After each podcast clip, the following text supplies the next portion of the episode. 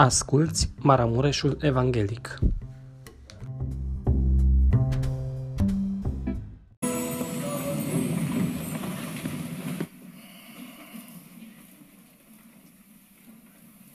Pagina 948, Evanghelia după Matei, capitolul 21, primele 17 versete. Matei 21, de la versetul 1 la versetul 17. Când s-a apropiat de Ierusalim și a ajuns la Betfage, înspre muntele măslinilor, Iisus a trimis doi ucenici și le-a zis, Duceți-vă în satul dinaintea voastră, în el veți găsi îndată o măgăriță legată și un măgăruș împreună cu ea. Dezlegați-i și aduceți-i la mine. Dacă vă va zice cineva ceva, să spuneți că Domnul are trebuință de ei și îndată îi va trimite. Dar toate aceste lucruri s-au întâmplat ca să se împlinească ce fusese vestit prin prorocul care zice Spuneți fiicei Sionului, iată împăratul tău vine la tine blând și călare pe un măgar, pe un măgăruș, pe mânzul unei măgărițe. Ucenicii s-au dus și au făcut cum le poruncise Isus. Au dus măgărița și măgărușul și-au pus hainele peste ei și el a șezut deasupra. Cei mai mulți din orod își așterneau hainele pe drum, alții tăiau ramuri din copaci și le presărau pe drum. Noroadele care mergeau înaintea lui Isus și cele ce veneau din urmă strigau, Osana fiului David, binecuvântat este cel ce vine în numele Domnului. Osana în cerurile prea înalte. Când a intrat în Ierusalim, toată cetatea s-a pus în mișcare și fiecare zicea, Cine este acesta? Este Isus, prorocul din Nazaretul Galilei, răspundeau noroadele. Isus a intrat în templul lui Dumnezeu a dat afară pe toți cei ce vindeau și cumpărau în templu. A răsturnat mesele schimbătorilor de bani și scaunele celor ce vindeau porumbei. Și le-a zis, este scris, casa mea se va chema o casă de rugăciune, dar voi ați făcut din ea o peșteră de tâlhari. Niște orbi și șchiopi au venit la el în templu și el i-a vindecat. Dar preoții cei mai de seamă și cărturare, când au văzut minunile pe care le făcea și pe copii, strigând în templu și zicând, Osana fiului David, s-a umplut de mânie. Și au zis, auzi ce zic aceștia? Da, le-a răspuns Isus. Oare n-aș citi niciodată cuvintele acestea? Tu ai scos laudele din gura pruncilor și din gura celor ce sug. Și lăsându-i, a ieșit afară din cetate și s-a îndreptat spre Betania și a mas acolo. Amin. Luați loc.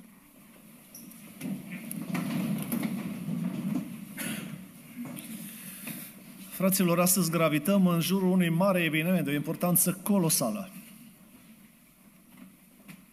Sunt trei evangeliști care dau acest eveniment și este cunoscut în popor, această sărbătoare este cunoscută în popor ca fiind ziua floriilor, sau mai pe scurt floriile, zic oamenii bătrânii.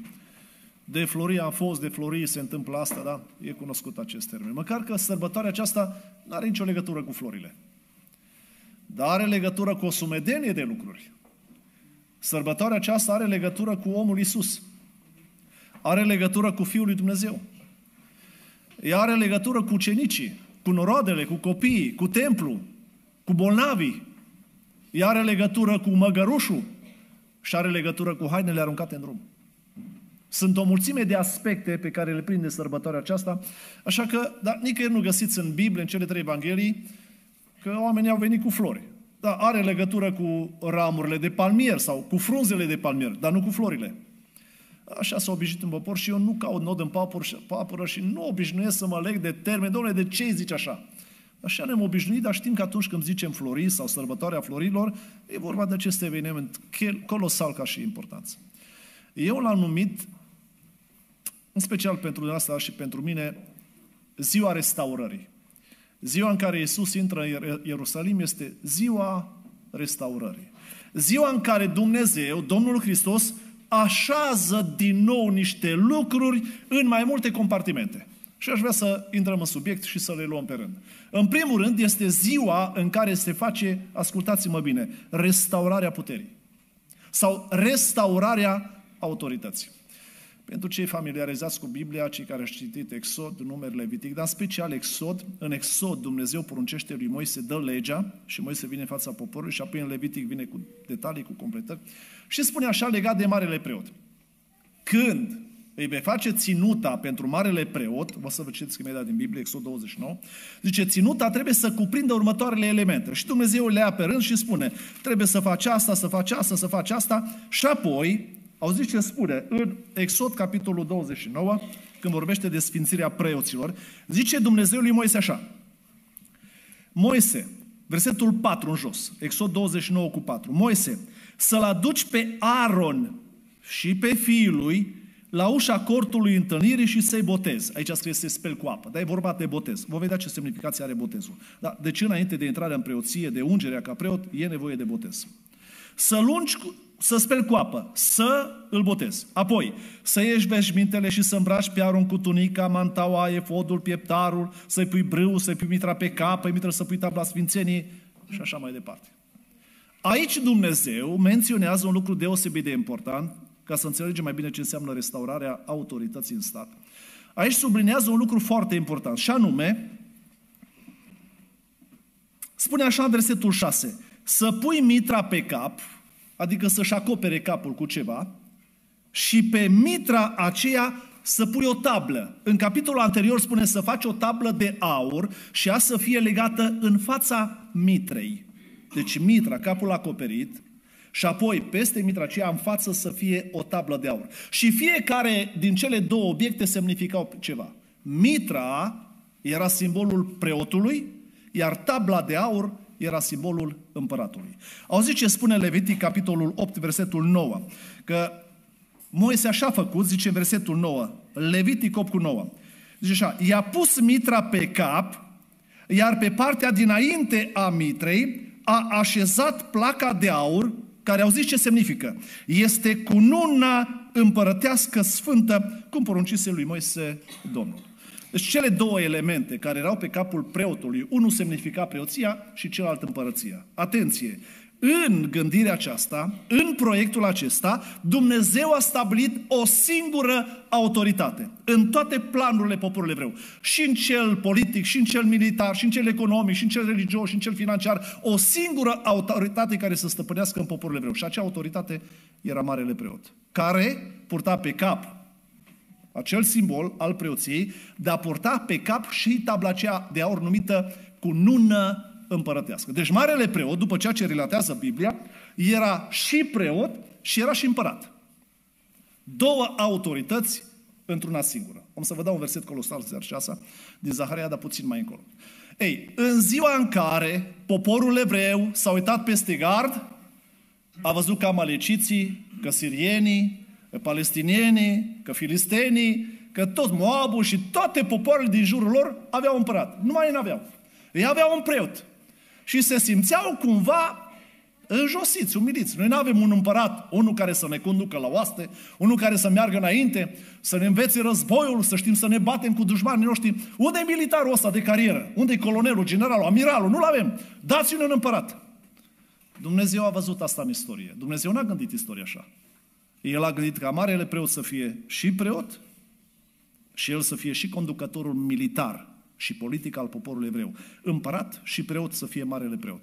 Și Dumnezeu a văzut că poporul evreu la un moment dat se va uita peste gard și spune lui Samuel, Samuele, ei cer un împărat, dar să știi că nu cu tine au problemă. Auzi ce zice Dumnezeu? Cu mine au problema asta că au cerut. Nu așa zice. Samuel, nu cu tine au probleme. Poporul totuși te prețuiește. El spune, când v-am nedreptățit? Cu ce v-am Când am făcut judecată? Samuel, spune poporul, tu ești ok. Dar copiii tăi nu calcă pe urmele tale. Și Dumnezeu, nu ăsta e adevărul. Adevărul e altul. Ei au o problemă cu mine.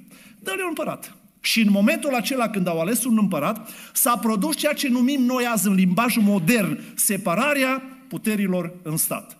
Preotul cu ale lui și împăratul cu ale lui. Măcar că Dumnezeu, în știința mai dinainte, a zis așa, când evreii pe parcursul istoriei vor cere un împărat, să ai încă o carte a legii, adică să ai un duplicat, o copie a legii, și când vor cere împărat, copia aceea legii, așa cum o are în marele preot, care trebuie să știe și problemele militare, și politice, și economice, și religioase, aceea copie, acea lege să aibă o copie identică cu prima și să o dai împăratului să conducă poporul după aceleași principii pe care le are marele preot.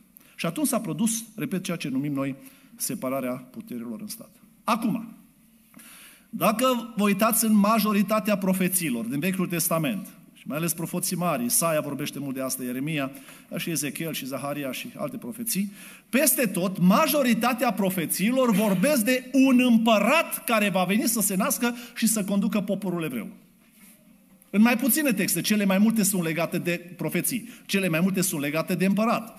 David, împăratul David, urmașul lui, din el, din seminția lui, un împărat care va urca.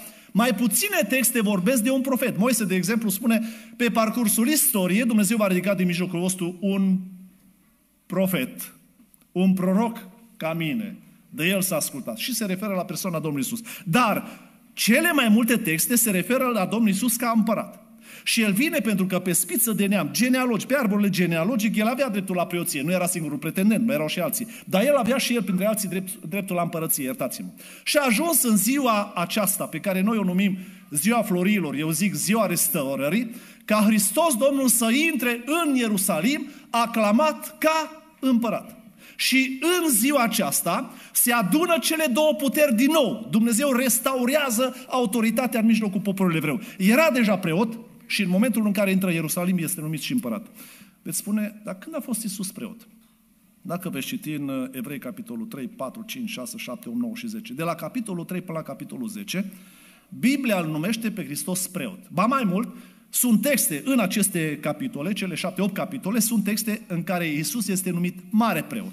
Și afirmația pe care o face scriitorul acolo este cel puțin ciudată. Pentru că Isus nu vine din seminția lui Aaron, nu vine din seminția lui Levi, mai exact, nu vine din clasa preoțească, el nu se trage din Aron care să aibă drept la preoție, n-a purtat niciodată îmbrăcăminte preoțească, n-a dus niciodată jerfă la templu și n-a intrat niciodată în Sfânta Sfintelor, ca și persoană fizicului. Pentru că nu avea drept la preoție și totuși Biblia numește preot și mare preot. Când s-a făcut asta? Biblia spune că în momentul în care Iisus și-a început lucrarea, s-a dus la Iordan, a fost botezat de Ioan și atunci s-a auzit o voce din cer. Acesta e fiul meu preobit în care îmi găsesc toată plăcerea. De el să ascultați. Și mulți se întreabă, de ce s-a botezat Isus? Și răspunsul 99% din situații, ce mai uzual este acesta? Ca să ne arate nouă cum se face. Mi se pare așa puțin, uh, nu știu, lipsit de sens. Deci Hristos a botezat ca să ne arate nouă cum să face. Păi, dar gândiți-vă puțin logic. Dumnezeu i-a arătat lui Moise proiectul cortului, îmbrăcămintea, tot ce ține, în detaliu. Apoi mai târziu, David vorbește cu Solomon și spune, uite, am planul, am proiectul, e de la Dumnezeu. Așa trebuie să arate templu, tu așa trebuie să-l construiești, nu după uh, nu știu, după arhitectura minții tale, ci așa cum ți l-a dat Dumnezeu. Dacă Dumnezeu a propus și a dat un proiect lui Moise și mai târziu lui David, foarte complicat, foarte complex, cu un design extraordinar, nu putea să ne spună simplu, botezați-vă așa? De ce a trebuit să vină el să se boteze? Pe răspunsul e aici. Ca să fie preot, trebuia să aibă parte de un botez. Atenție! Mântuitorul nu s-a botezat ca să fie mântuit. Nu avea nevoie de mântuire. El era mântuirea. El n-a fost botezat ca să îngroape pe ăla vechi. El era același, trecut, prezent și viitor. El s-a botezat pentru că acela a fost momentul ungerii de către Dumnezeu care a făcut mărturia. Ăsta e fiul meu preobit de el să ascultați. Și este momentul hirotonirii lui ca preot. De aceea mai târziu Scriitorul spune Iisus este preot pentru că atunci a fost botezat ca și Aaron și din momentul acela a început să slujească timp de trei ani și jumătate înaintea lui Dumnezeu ca preot și apoi sfârșește ca și jertfă. Preot, mare preot și ca și jertfă. Ei, avea deja preoția, că și începuse lucrarea, și avea nevoie acum de cealaltă autoritate. Și în ziua uh, florilor, cum îi spunem noi, în ziua restaurării, intră în Ierusalim și este aclamat ca împărat. Auziți un verset din Zaharia care vorbește despre restaurarea autorității în poporul evreu. Spune așa Zaharia, capitolul 6, uh, cap, da, capitolul 6, versetul 12 și versetul 13. Și să-i spui, așa vorbește Domnul oștirilor, iată că un om al cărui nume este Odrazla, va odrăzli din locul lui și va zidi templul Domnului. Da, el va zidi templul Domnului, va purta podobă împărătească, cu nuna împărătească. Va purta podobă împărătească și va ședea și va stăpâni pe scaunul lui de domnie. Auziți ce urmează? A doua parte a versetului. Va fi preot pe scaunul lui de domnie și o desăvârșire, desăvârșită unire va domni între ei amândoi. Ce unire și care amândoi? Simplu. Preotul și împăratul. O desăvârșită unire pe același tron. Și împărat și preot. Aici spune, el va stăpâni pe scaunul lui de domnie ca împărat și va fi preot pe scaunul lui de domnie. Și cele două funcții, cele două puteri separate în stat de poporul evreu, la încăpățânarea lor și dorința lor de a fi ca neamurile, Dumnezeu a adus cele două autorități într-o singură ființă. În Hristos Domnul care este și preot și și împărat. Ziua florilor este ziua restaurării autorității. Dumnezeu a așezat din nou un principiu pe care l-a gândit, l-a proiectat și l-a dat lui Moise. Și în ziua florilor împlinește acest lucru. Se întâmplă cum de atâtea ori se întâmplă în istorie și se întâmplă și cu noi. Da, dar de ce Moise a zis asta? Doamne, câte neveste să avem? Una singură. Nu-i corect. Moise a avut nu una. Avram n-a avut una. Avram a avut două neveste și mai multe țiitoare. Și dacă ne uităm în istoric, nu e așa. De ce zici că una? Pentru că așa a fost la început. Dar bine, dar avem lege scrisă, Moise ne-a dat hârtii, ne-a dat recipisă, ne-a dat ridie, cum spun oamenii la țară, nu despre proprietatea asupra animalului. Ne avem hârtie, avem lege. Da, aveți asta datorită pietririi inimii voastre. Dar la început n-a fost așa. Același lucru s-a întâmplat cu împărăția. Dumnezeu n-a gândit așa. Dar atunci de ce avem în împărat? Că voi ați cerut. Că voi ați vrut să separați puterile, dar Dumnezeu trebuie să vină să așeze din nou acest lucru așa după cum l-a gândit El, după proiectul Lui. Așa că ziua florilor, în primul rând, este ziua restaurării autorității.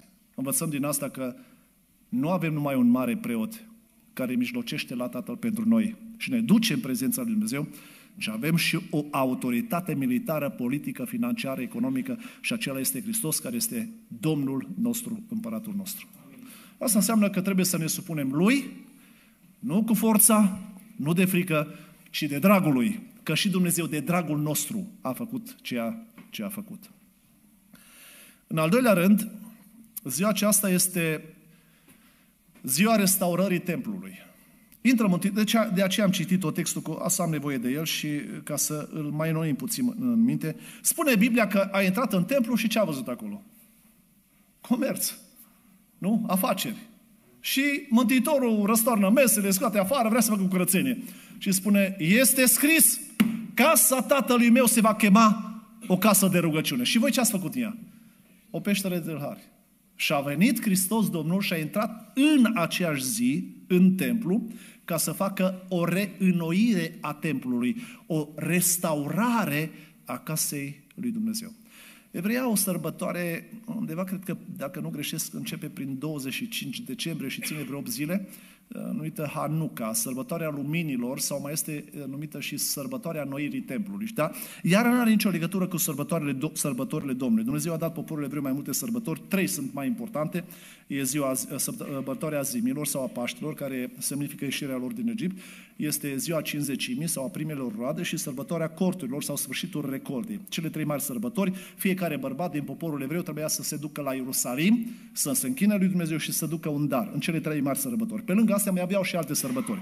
Dar sărbătoarea asta a luminilor, numită în evrește Hanuca, nu are nicio legătură cu sărbătorile poruncite de Dumnezeu. E o sărbătoare pe care poporul evreu a așezat-o și este legată de un război pe care l-au dus Macabei. Știți că e o distanță de vreo 400 de ani între Vechiul și Noul Testament și acolo e o În Biblia bogată găsiți asta, da? Istoria Macabeilor, Macabeu 1, 2 și 3 și acolo e relatată o parte din perioada lipsă de aici da? în care Macabei au eliberat cumva evrei de sub dominația străină și pentru că templul în timp de trei ani de zile nu s-au mai adus jerfe, a fost inactiv, uh, atunci când a fost eliberat uh, de către Macabei, s-au dus din nou jerfe, s-au pus din nou, s-a reînnoit templul. Și în cinstea acelui eveniment, evreii au această sărbătoare Hanuca, sărbătoarea luminilor, sărbătoarea înnoirii templului. Fraților, sărbătoarea înnoirii templului e asta. Ziua în care Hristos intră în templu și spune, voi ați făcut din casa tatălui meu o peșteră de tâlhari. Am o întrebare. De ce au făcut ei din casa tatălui, din casa lui Dumnezeu, nu era casa lor? De ce au făcut din casa lui Dumnezeu o peșteră de tâlhari?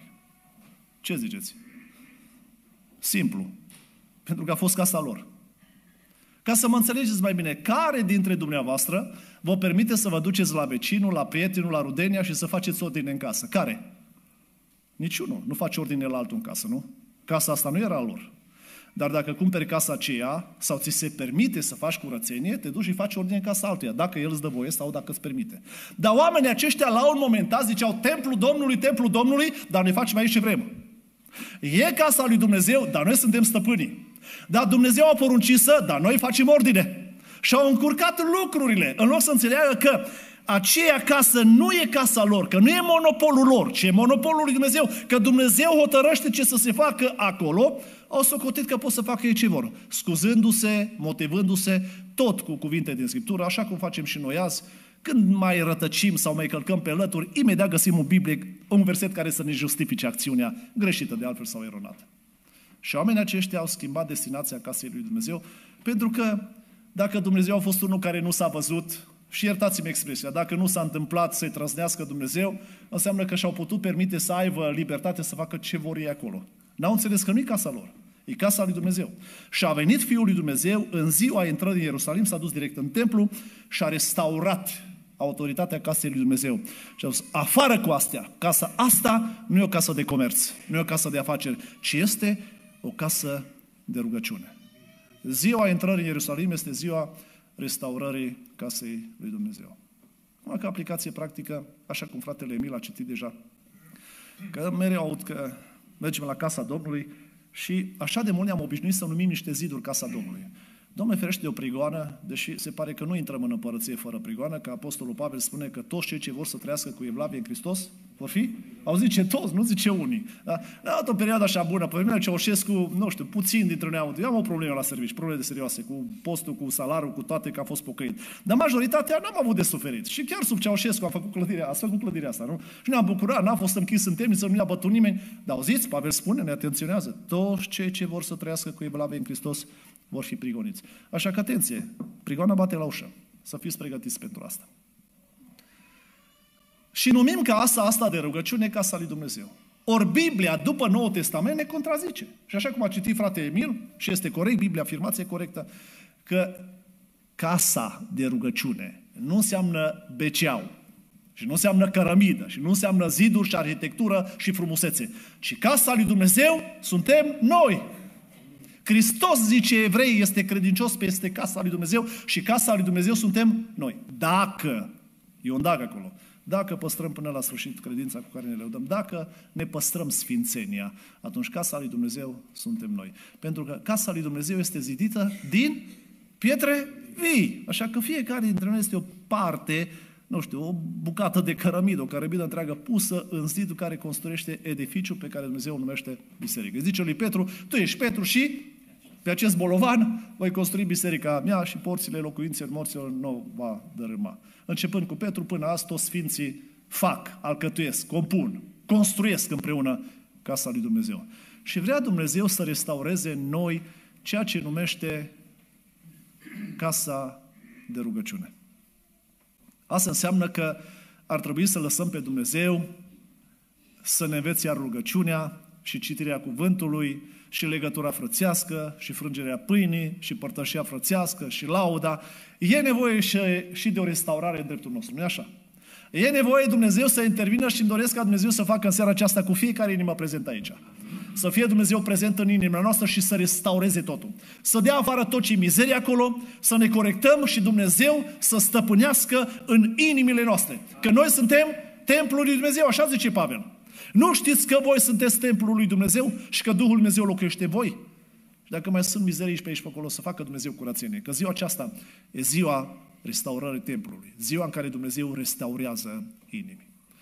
În al treilea rând, este ziua în care Dumnezeu restaurează relații. Să știți că poporul evreu era destul de fragmentat și chiar găsim în textul pe care l-am citit, imediat ajung acolo, și oameni care au făcut opinie separată, n-au fost de acord cu ce se întâmplă aici.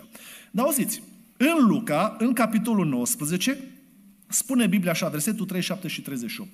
Pe când s-a apropiat de Ierusalim spre pogorâșul muntelui Măslinilor, toată mulțimea ucenicilor, rețineți asta, toată mulțimea ucenicilor, plină de bucurie, a început să laude pe Dumnezeu cu glas tare pentru toate minunile pe care le văzuseră. Și ei ziceau, auziți, ucenicii zic asta, menționez, subliniez.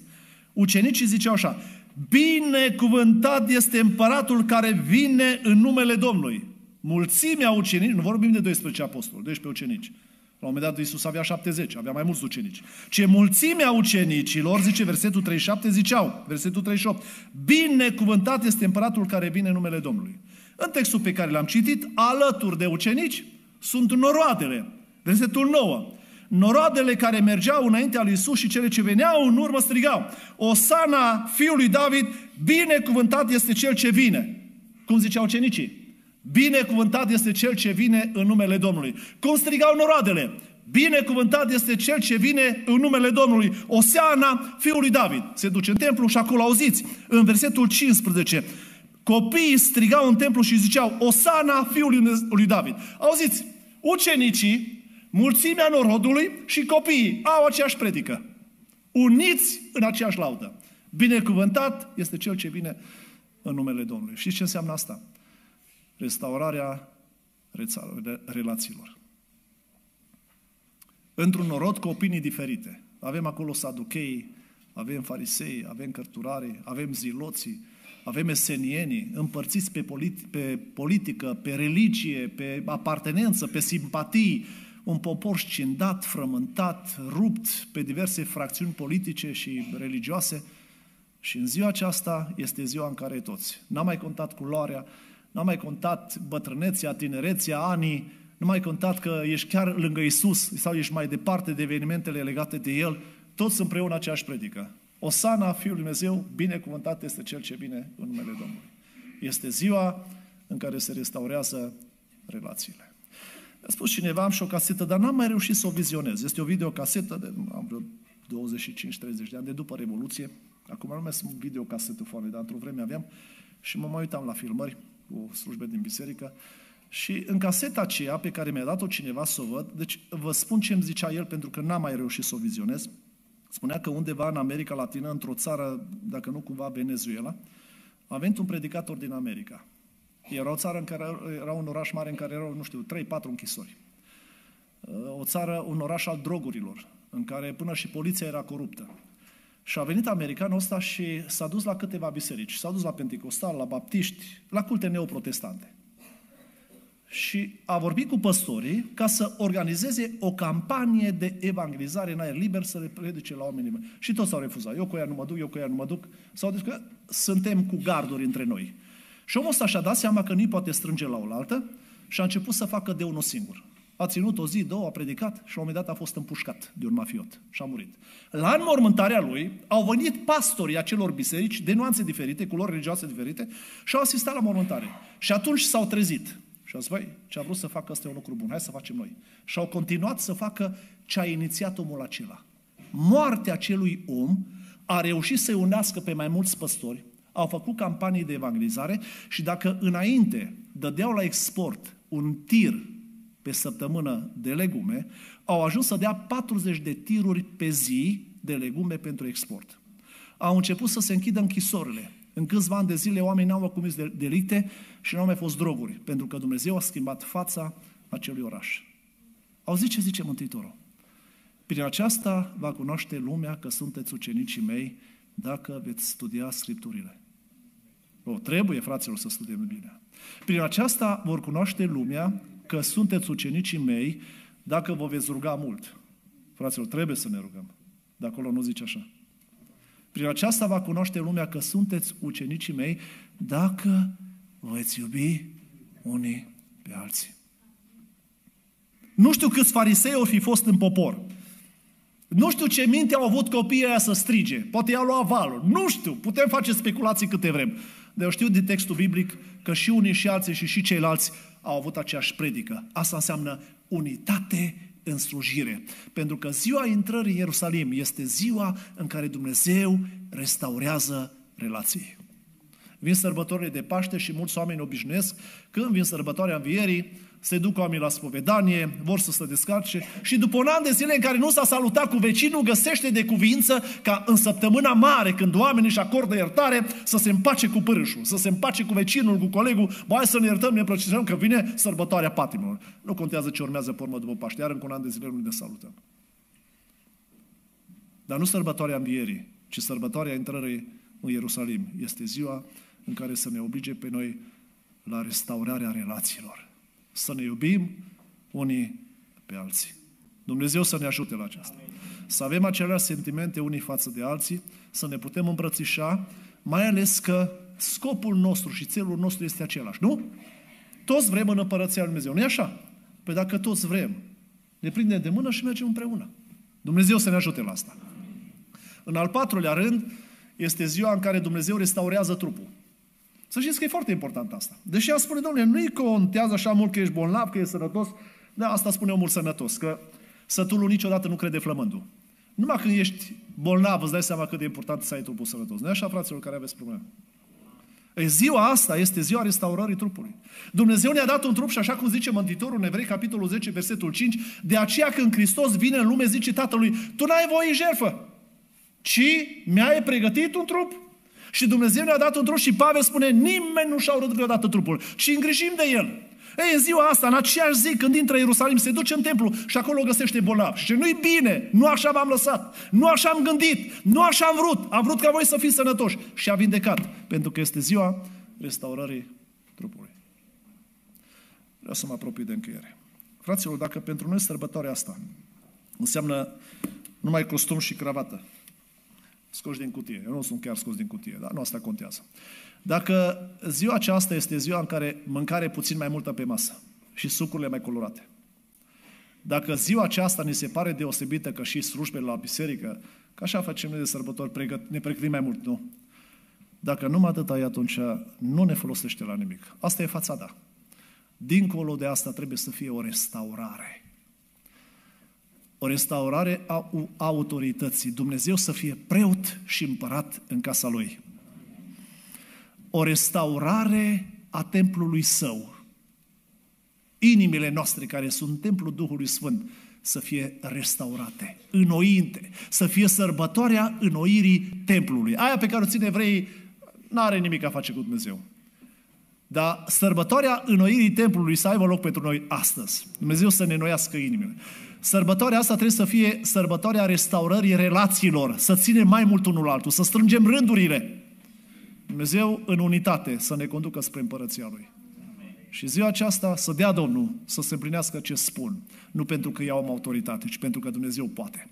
Să fie și o restaurare a trupului. Și cel care mă asculți, să-ți dea Dumnezeu sănătate. Pentru că El a venit în lume nu numai pentru suflet, a venit și să vindece a venit să ne dea și liniște, să ne dea pace, să ne elibereze de stres, să fie și o restaurare a trupurilor pentru toți. Doamne ajută! Doamne dă izbândă! Fiți binecuvântați! Amin!